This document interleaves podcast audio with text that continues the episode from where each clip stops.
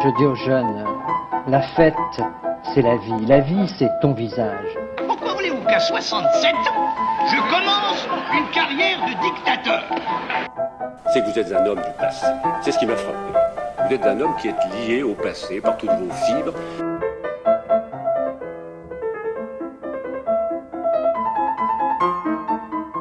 Bonne nuit les petits, faites de beaux rêves.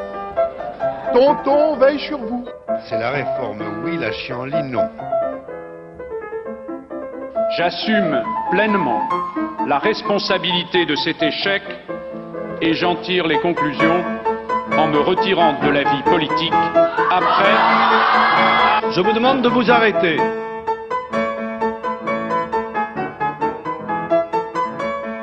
J'ai décidé de dissoudre l'Assemblée nationale. Bienvenue dans Escapade. Denis. Osgur. Pour cette première émission, bienvenue dans cette promenade vers l'inconnu.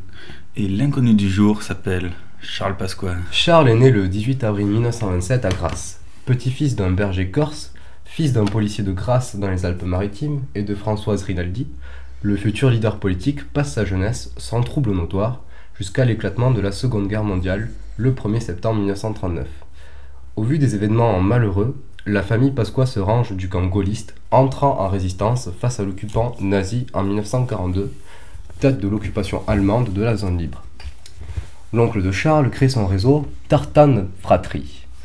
À l'arrestation de celui-ci, son père reprend le réseau et le recrute sous le nom de Prairie. Il y restera jusqu'à la libération, date à laquelle il passe son bac. En 1947, il se marie et rejoint le RPF du général de Gaulle. Paris, Paris outragé, Paris brisé, Paris martyrisé, mais Paris libéré, libéré par lui-même, libéré par son peuple avec le concours.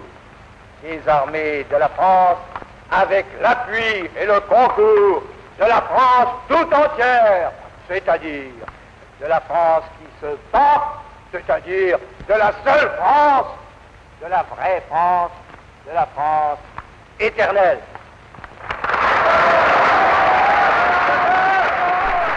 En 1952, alors à la recherche d'un emploi, il entre dans un des fleurons de l'industrie française et donneur d'espoir à bon nombre de jeunes du sud de la France. J'ai nommé la société Pernod Ricard. Employé prodige, il est nommé directeur des ventes en Corse en 1955. Il use des ruses et inventivités pour faire ses classes dans le groupe, tel en atteste l'anecdote de Lourdes pour le centenaire de l'apparition de la Vierge en 1958, en mettant des bouteilles Ricard sur l'hôtel.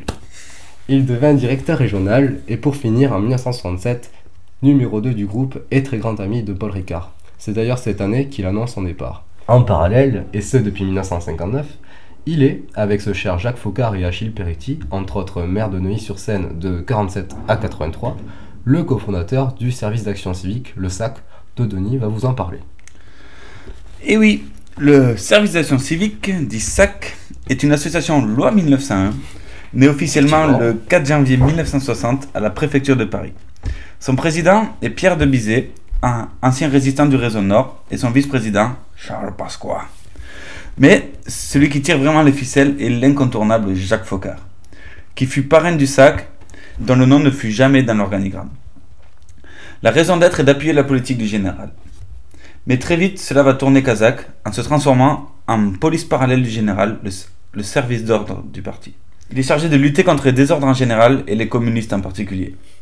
C'est une association qui se distingue par son goût du secret, des activités clandestines, de l'appui tacite des sphères dirigeantes, et évidemment de De Gaulle, et du financement consenti par Pompidou, son président d'honneur, via les fonds secrets de la République.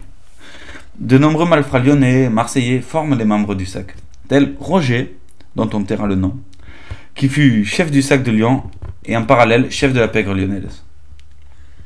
Le premier vrai défi du SAC est le conflit algérien. Lorsque De Gaulle trahit les gens qui l'ont rappelé au pouvoir en se prononçant pour l'indépendance algérienne, les membres du SAC pro-Algérie française se retrouvent un petit peu perdus et certains décident de quitter l'organisation tel Pierre de Bizet. Seul Focard soutient unanimement le général, le fidèle Focard.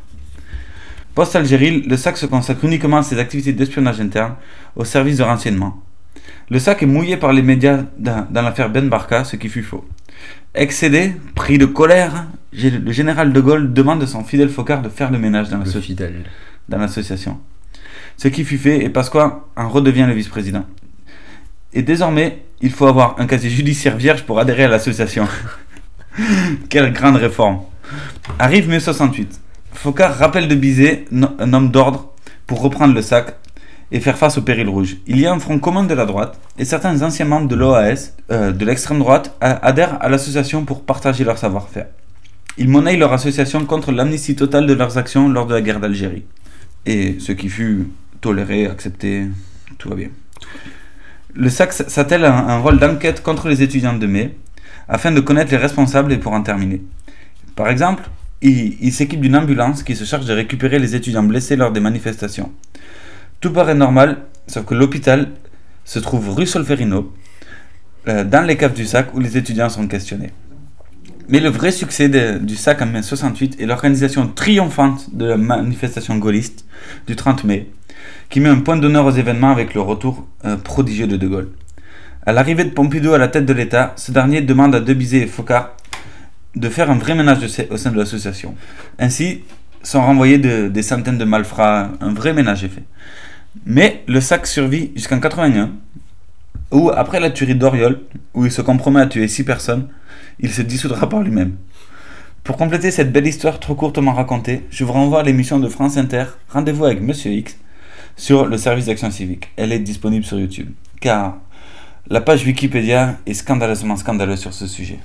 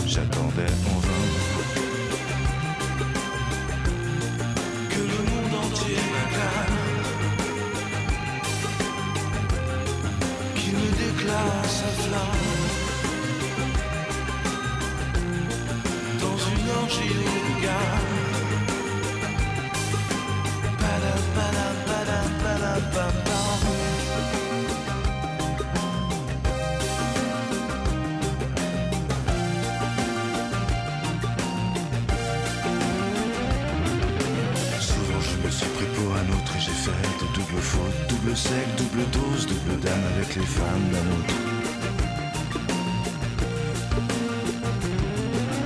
Plus souvent qu'à mon tour, j'ai bu le sang des vautours, j'ai cru les gens qui m'entourent, qui rêvent de bonheur mais se foutent éperdument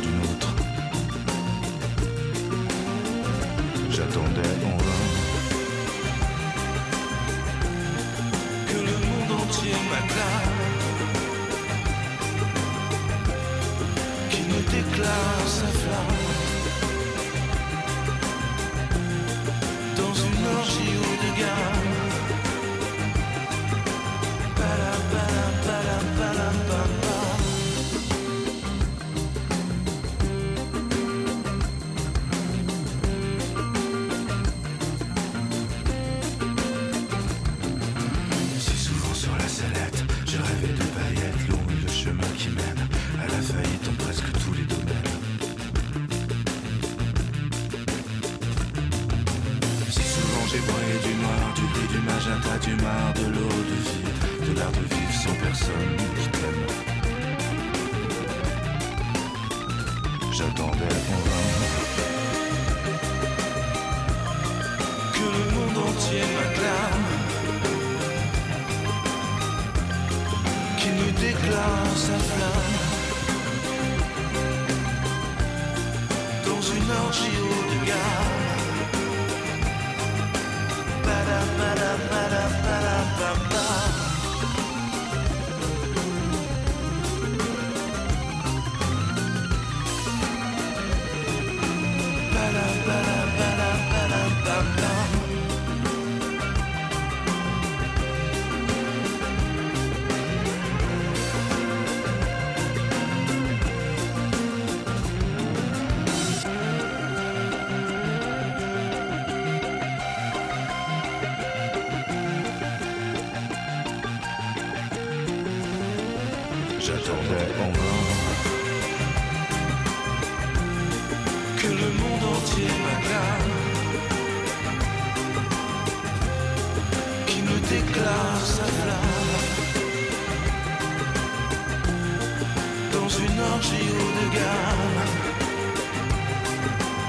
better, better.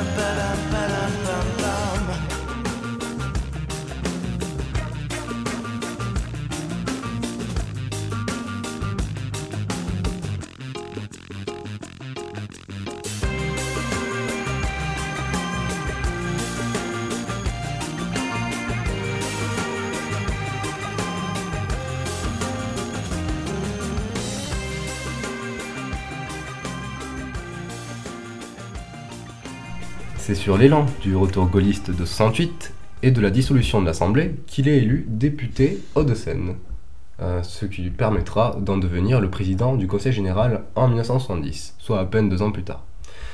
Chassé en 73 par le communiste Yann Parfait, Charles Pasqua quitte la circonscription de Levallois-Perret Ça tourne, je vais lui enlever. Patrick, quel gâchis, Patrick, euh, arrête pour Neuilly-sur-Seine, où il devint sénateur en 67, et ce jusqu'en 99, puis de 2004 à 2011. Papa quoi Il est aussi conseiller général des Hauts-de-Seine de 70 à 76, puis de 88 à 2004. Mais, pressenti pour succéder à son ami Achille Peretti en tant que maire de Neuilly, il est battu sur le fil par un jeune premier, Nicolas Sarkozy. Pasqua reste néanmoins conseiller municipal jusqu'en 2004, mais les noms d'oiseaux volent fréquemment entre les deux rivaux. Charles Pasqua est l'illustration parfaite de ce que d'aucuns appellent un homme de réseau, le réseau corse. Il utilise aussi tous les appuis gaullistes qu'il a pu acquérir lors de ses services au SAC ou bien dans ses activités au sein du RPF. C'est ainsi qu'en tant que fidèle chiracien, Pasqua fait partie de ceux qui encouragent le grand Jacques à faire scission d'avec Giscard et créer son propre parti, un nouveau parti gaulliste en somme. C'est avec le soutien actif aussi de deux personnages importants, Pierre Juillet et Marie-France Garot, que ce sera chose faite. Et en 76 est donc créé le RPR, Rassemblement pour la République. En prend la tête évidemment ce jeune loup gaulliste aux dents longues et acérées, celui que l'on surnomme à l'époque le bulldozer, j'ai bien surnommé Jacques Chirac. Je dis c'est loin mais c'est beau. hein. Pasqua devient secrétaire général adjoint du parti, et c'est en quelque sorte la consécration de l'amitié naissante entre les deux spécimens, amitié qui connaîtra bien des péripéties, un vrai polar. La forte amitié entre ces deux grands hommes politiques est née lors des années 70, lors de la création du RPA.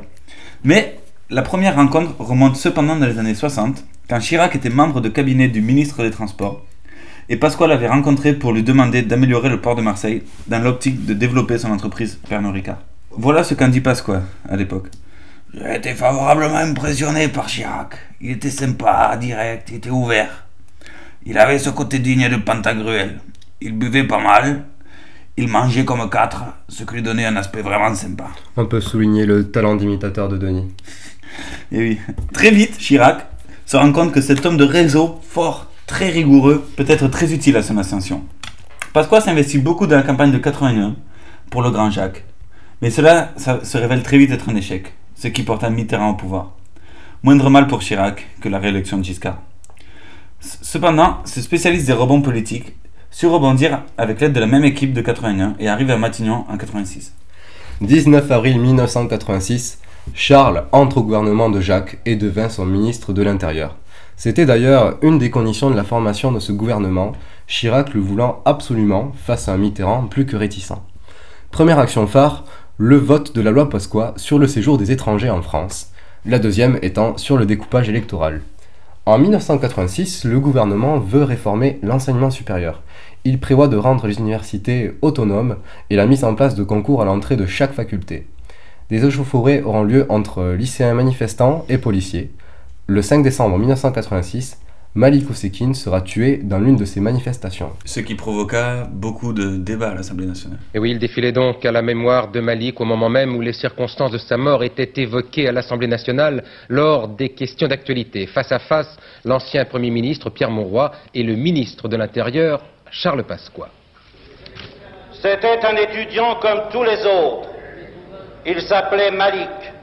Et c'est bien là une des réalités de la France d'aujourd'hui. Depuis l'école maternelle jusqu'à l'université, Les enfants de France, d'où qu'ils viennent, travaillent ensemble, se reconnaissent et s'aiment. Il n'est pas question pour eux d'exclure Paul ou Jacques, et pas davantage Yasmina ou Malik.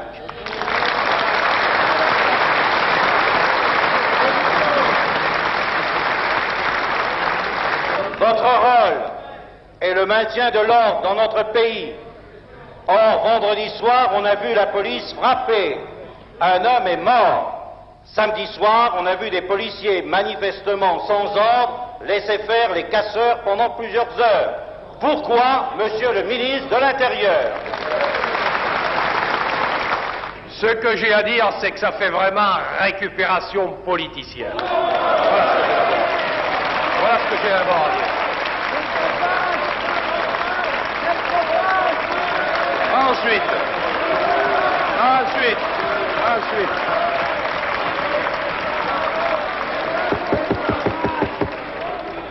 Ensuite, ensuite, c'est vrai que la mort de ce jeune étudiant nous a tous touchés. Et vous n'avez ni le monopole du cœur, ni celui de la générosité, mais non, ni celui, mais non, mais ni celui de l'intelligence. Lors de grandes manifestations qui connaissent des incidents, il est toujours reproché aux forces de l'ordre soit d'intervenir trop tôt, soit de réagir avec lenteur. Les instructions données n'autorisent en aucun cas ce type de critique. Elles visaient à la fois à éviter que l'intervention des forces de l'ordre n'ait pour effet d'alimenter les premiers incidents et à faciliter l'interpellation des casseurs qui poursuivent leur déprédation après que le gros des manifestants se soit dispersé. Charles Pasqua monte en puissance non seulement au sein du RPR, mais au sein des Français, dont des gaullistes, voyant en lui un charismatique garant de la sécurité. Pasqua et Chirac sont toujours amis, mais cependant, quelques petites tensions se dessinent, notamment avec le changement de cap chiracien à propos de l'Europe, ajouté au nouvel échec de 1988. Pasqua l'accusa de trahir ses convictions profondes dans, dans l'optique de manœuvre électorale politicienne. En 1990, il s'allie à Philippe Séguin, autre figure montante du RPR et ex-ministre des Affaires sociales et de l'Emploi, afin de diriger le parti. Tous deux déposent une motion à tendance souverainiste contre celle présentée par le tout jeune couple Chirac-Juppé. C'est le premier couac entre le fidèle chiracien et son maître. Pasqua n'obtiendra que 31,9%. En 1993, très belle année, à la suite de la plus grosse défaite électorale de la, Ve République reçue par François Mitterrand, Chirac refuse de nouveau le poste de Premier ministre et envoie son ami de 30 ans occuper le poste, Édouard Balladur. Pasqua hérite alors d'un plus grand fauteuil, celui de ministre d'État de l'Intérieur, de l'aménagement du territoire du gouvernement Balladur. Pour changer, ces réformes se concentreront sur la réforme du code de nationalité, si modestement appelée réforme Pasqua, ainsi que sur l'harmonisation des actions de services de police, de douane et de la gendarmerie. Fait marquant, il a présidé l'arrestation du terroriste Carlos en 1994. Non, pas le chanteur. Ainsi que la neutralisation sur l'aéroport de Marseille d'un commando ayant détourné un avion venu d'Alger. D'ailleurs, un, avion construit et assemblé à Toulouse. Eh le nouveau bon collaborateur de Balladur, c'est Pasqua. Et c'est dans ce contexte qu'il va le soutenir dans la course présidentielle face à un Jacques Chirac qui avait l'air, au début, un peu plus out que d'insider. La suite de l'histoire, vous la connaissez. Le divorce entre ces deux mastodontes est consommé. Chirac lui remettra le 14 juillet 1995 la Légion d'honneur et puis basta. Il le convoque quand même au lendemain de sa, sublime victoire et, lui dit ces doux mots. Tu comprends très bien que tu ne peux pas entrer dans mon gouvernement. Au revoir. Dès lors, de simples rapports amicaux, cordiaux, très très cordiaux, se, sont de mise entre, entre les deux hommes. À la suite de la grosse déroute baladurienne des élections présidentielles de 1995 et le brillant succès de Jacques Chirac, Pasqua se retrouve isolé car discrédité. Ainsi, pour se refaire la cerise, Pasqua se rapproche du neuneu, Philippe de Villiers. Officiellement, ils s'unissent pour s'élever contre l'intervention de l'OTAN en Yougoslavie, contre une Europe américaine. À l'aube des élections européennes de 1999, ils créent conjointement le Rassemblement pour la France, en rassemblant ceux qui restent des baladuriens ceux, qui n'ont pas encore rejoint le clan Chirac, ainsi que d'autres souverainistes, notamment ceux qui étaient contre Maastricht. Habile soit parti qui n'est pas sans rappeler le fameux RPF, le Rassemblement du peuple français, créé en son temps, en 1947, par le général de Gaulle.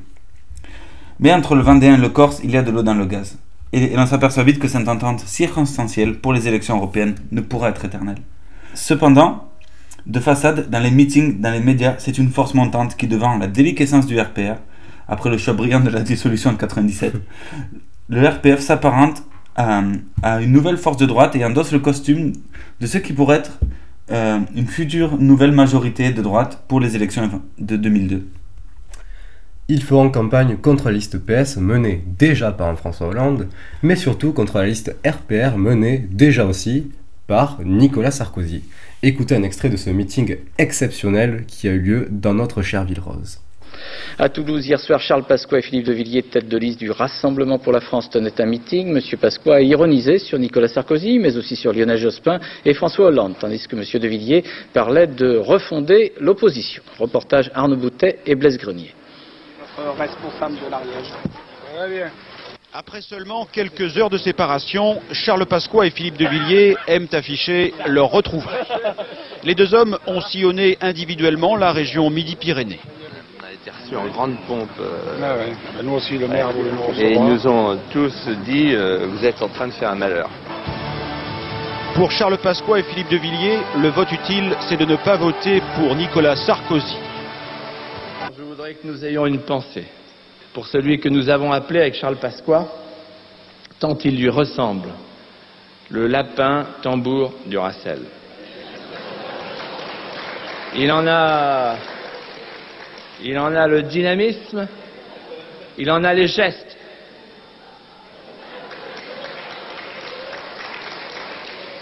J'aime la politique, j'aime la politique, mais on s'en fout que tu aimes la politique, nous on aime la France. À trois jours du vote, Charles Pasqua estime pouvoir créer la surprise. On sent les choses, Villiers et moi. Et ce qu'on sent, c'est notamment ceci qui est résumé dans ce vers du poète L'espoir changea de camp, le combat changea d'âme. Et si massivement les électeurs changent de camp, Charles Pasqua et Philippe de Villiers envisagent de créer leur propre parti dans les semaines à venir. Pasqua en appelle même au vote utile, vote contre le RPR. Le premier succès est total. Derrière évidemment le PS qui a le vent en poupe à cette époque et qui rassemble 21% des suffrages aux élections européennes de 99, le RPF rassemble 13,5 13,7% des suffrages et devance le RPR, liste amenée par Philippe Seguin et Nicolas Sarkozy. Pasqua prend, prend enfin sa revanche sur Nicolas qui lui a barré la route de la mairie de Neuilly qui lui était promise en 1983. Pour les plus fins d'entre vous qui connaissent les deux personnages, vous vous doutez bien que, l'alliance entre le Corse et le vicomte de Vendée ne peut tenir longtemps. Très vite, après ce succès d'estime, et co- comme le dit Gainsbourg, passe l'automne, vienne l'hiver, mais l'hiver fut rude pour le RPF et le tandem, Pasqua de Villiers. Les velléités sur la gestion du parti font feu de tout bois, et très vite, la situation s'envenime avec l'ouverture d'une enquête sur, sur cette gestion du parti, ainsi que le financement de la campagne de 1999. Sont, sont présupposés des, liens avec, le financement d'un trafic, d'armes orienté vers l'Afrique. Et donc le juge Courroy ouvre une enquête au, au printemps 2000. En 2010, Pasqua fut condamné par la justice à 18 mois de prison avec sursis. De Villiers dénonça à l'époque les lois de la solidarité mafieuse qu'appliquait Pasqua dans sa gestion solitaire du parti. La loi de l'omerta pasquoienne gagna et le vicomte de Villiers, en Vendée, se rentra. 2002, nouvelle élection présidentielle dont il veut s'y présenter. Avant cela, chaque candidat doit passer par la case des fameuses 500 signatures d'élus français. Problème, bon nombre sont apparentés à un parti politique. Pasqua n'obtiendra pas les 500 et va accuser l'entourage de Jacques Chirac d'avoir empêché ces signatures. Évidemment, Charles ne sera ni dans un gouvernement de la présidence de Chirac, ni plus dans ceux de Sarkozy à partir de 2007. Il ne sera plus aussi présent sur la scène politique nationale que dans le passé, il le sera plus sur la scène juridique. Charles Pasqua a été mis en cause dans neuf affaires mêlant politique et finance. Il sera condamné à de la prison avec sursis à deux reprises, mais sera toutefois relaxé à six reprises, peut-être avec sa fameuse théorie. Écoutez bien. Quand on est emmerdé par une affaire, il faut susciter une affaire dans l'affaire et si nécessaire une autre affaire dans l'affaire jusqu'à ce que personne n'y comprenne rien.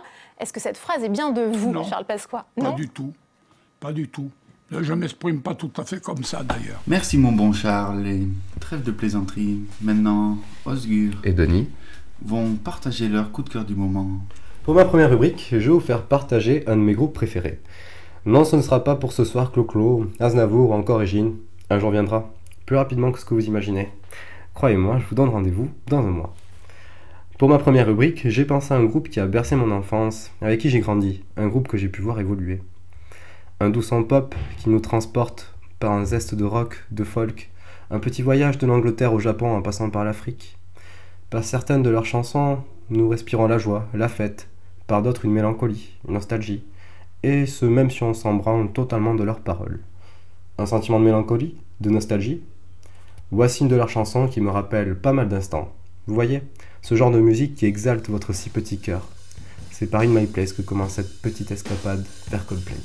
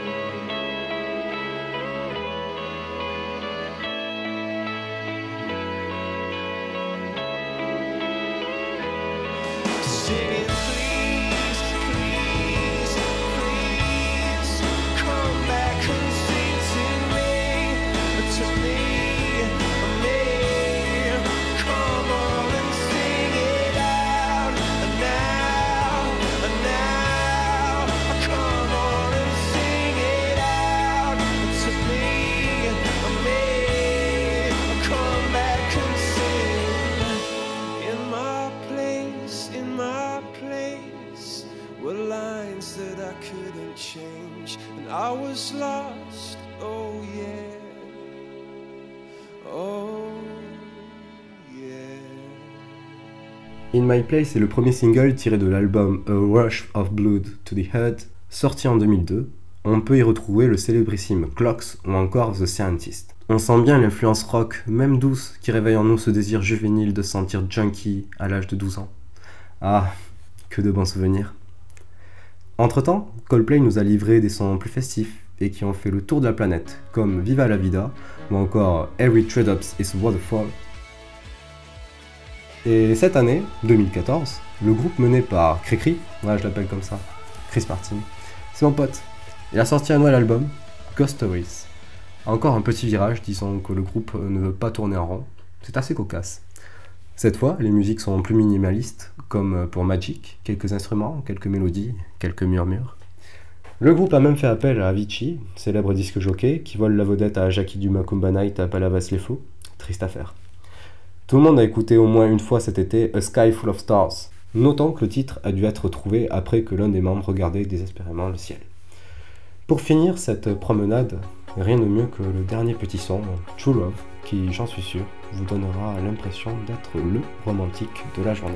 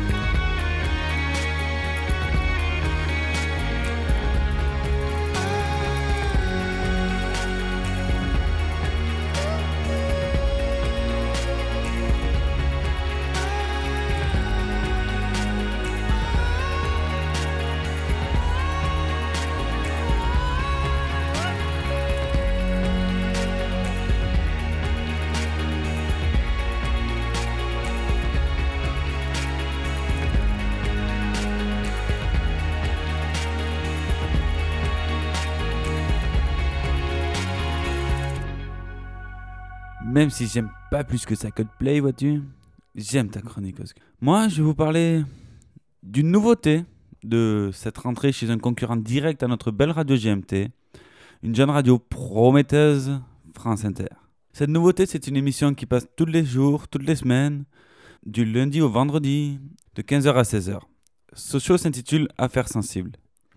C'est présenté par Fabrice Drouel, un journaliste de longue date de la maison France Inter, mais qui fut notamment vice-président de Reporters sans frontières de 2009 à 2013. Le but du show est de présenter de manière globale, objective, tant que possible évidemment, une affaire politique, financière, sensible, ou bien un procès, voire de présenter un homme dans la vie qui a marqué à sa manière l'histoire de France, sur quel plan que ce soit.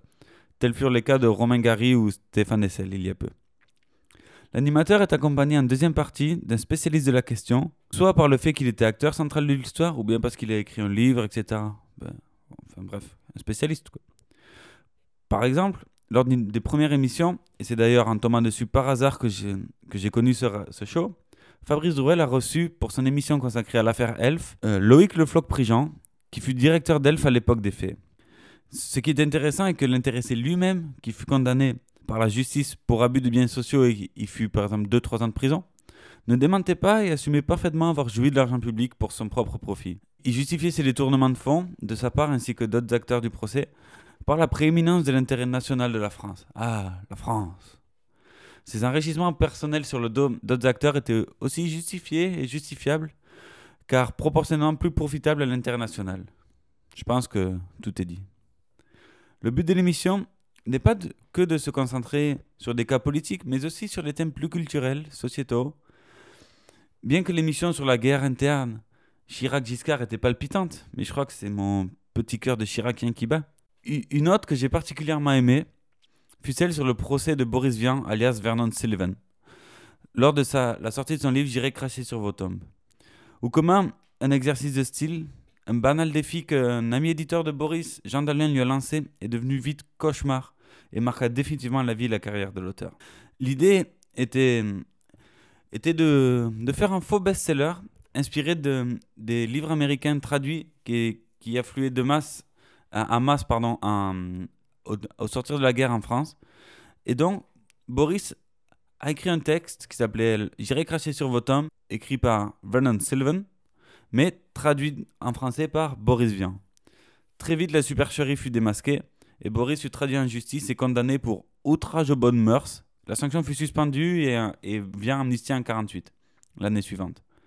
Mais cet événement marquera à jamais un tournant dans, la future et brillante carrière de l'écrivain il unit à cause de ça notamment des déboires avec d'autres éditeurs tels que Gaston Gallimard, etc.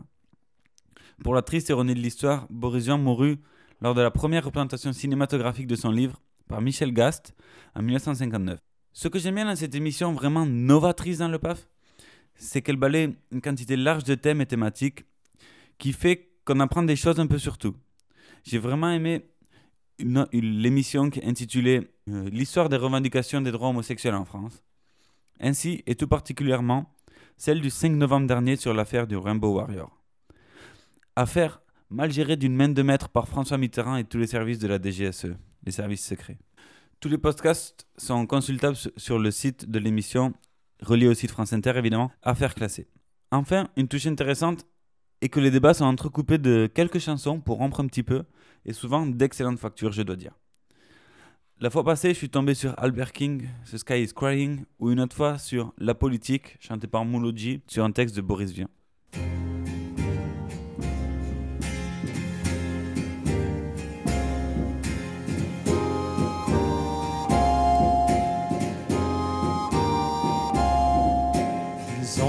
Sonné à ma porte, je suis sorti de mon lit.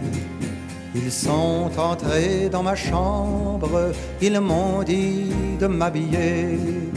Le soleil par la fenêtre ruisselait sur le plancher. Ils m'ont dit, mets tes chaussures, on chantait sur le palier. J'ai descendu les marches entre leurs deux uniformes. Adossé à une borne, un clochard se réveillait. Ils me donneront la fièvre, la lumière dans les yeux. Ils me casseront les jambes à coups de souliers ferrés. Et ils m'ont traîné salle rouge. Et ils m'ont jeté dans le coin comme un meuble, comme un chien. Ils m'ont demandé mon âge. J'ai répondu 27 ans. Ils ont écrit des mensonges sur des registres pesants.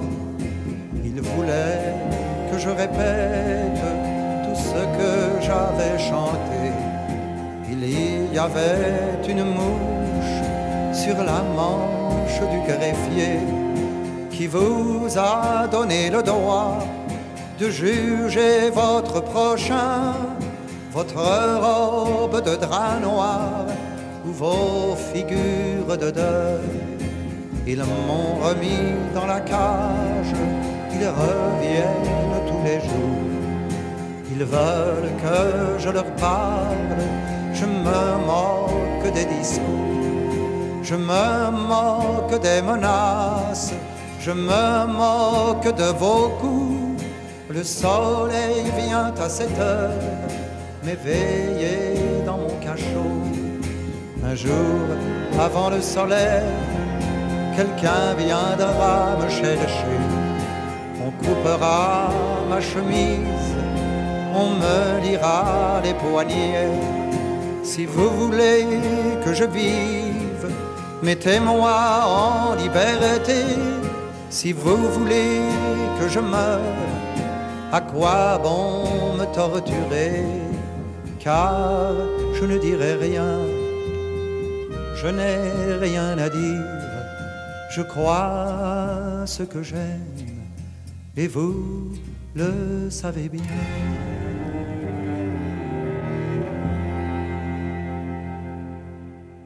Merci beaucoup Denis pour cet euh, hommage, ce, ce coup de cœur à l'émission, à la très belle émission de France Inter, qui d'ailleurs peut s'écouter la nuit à partir d'une heure du matin, avis aux somnambules.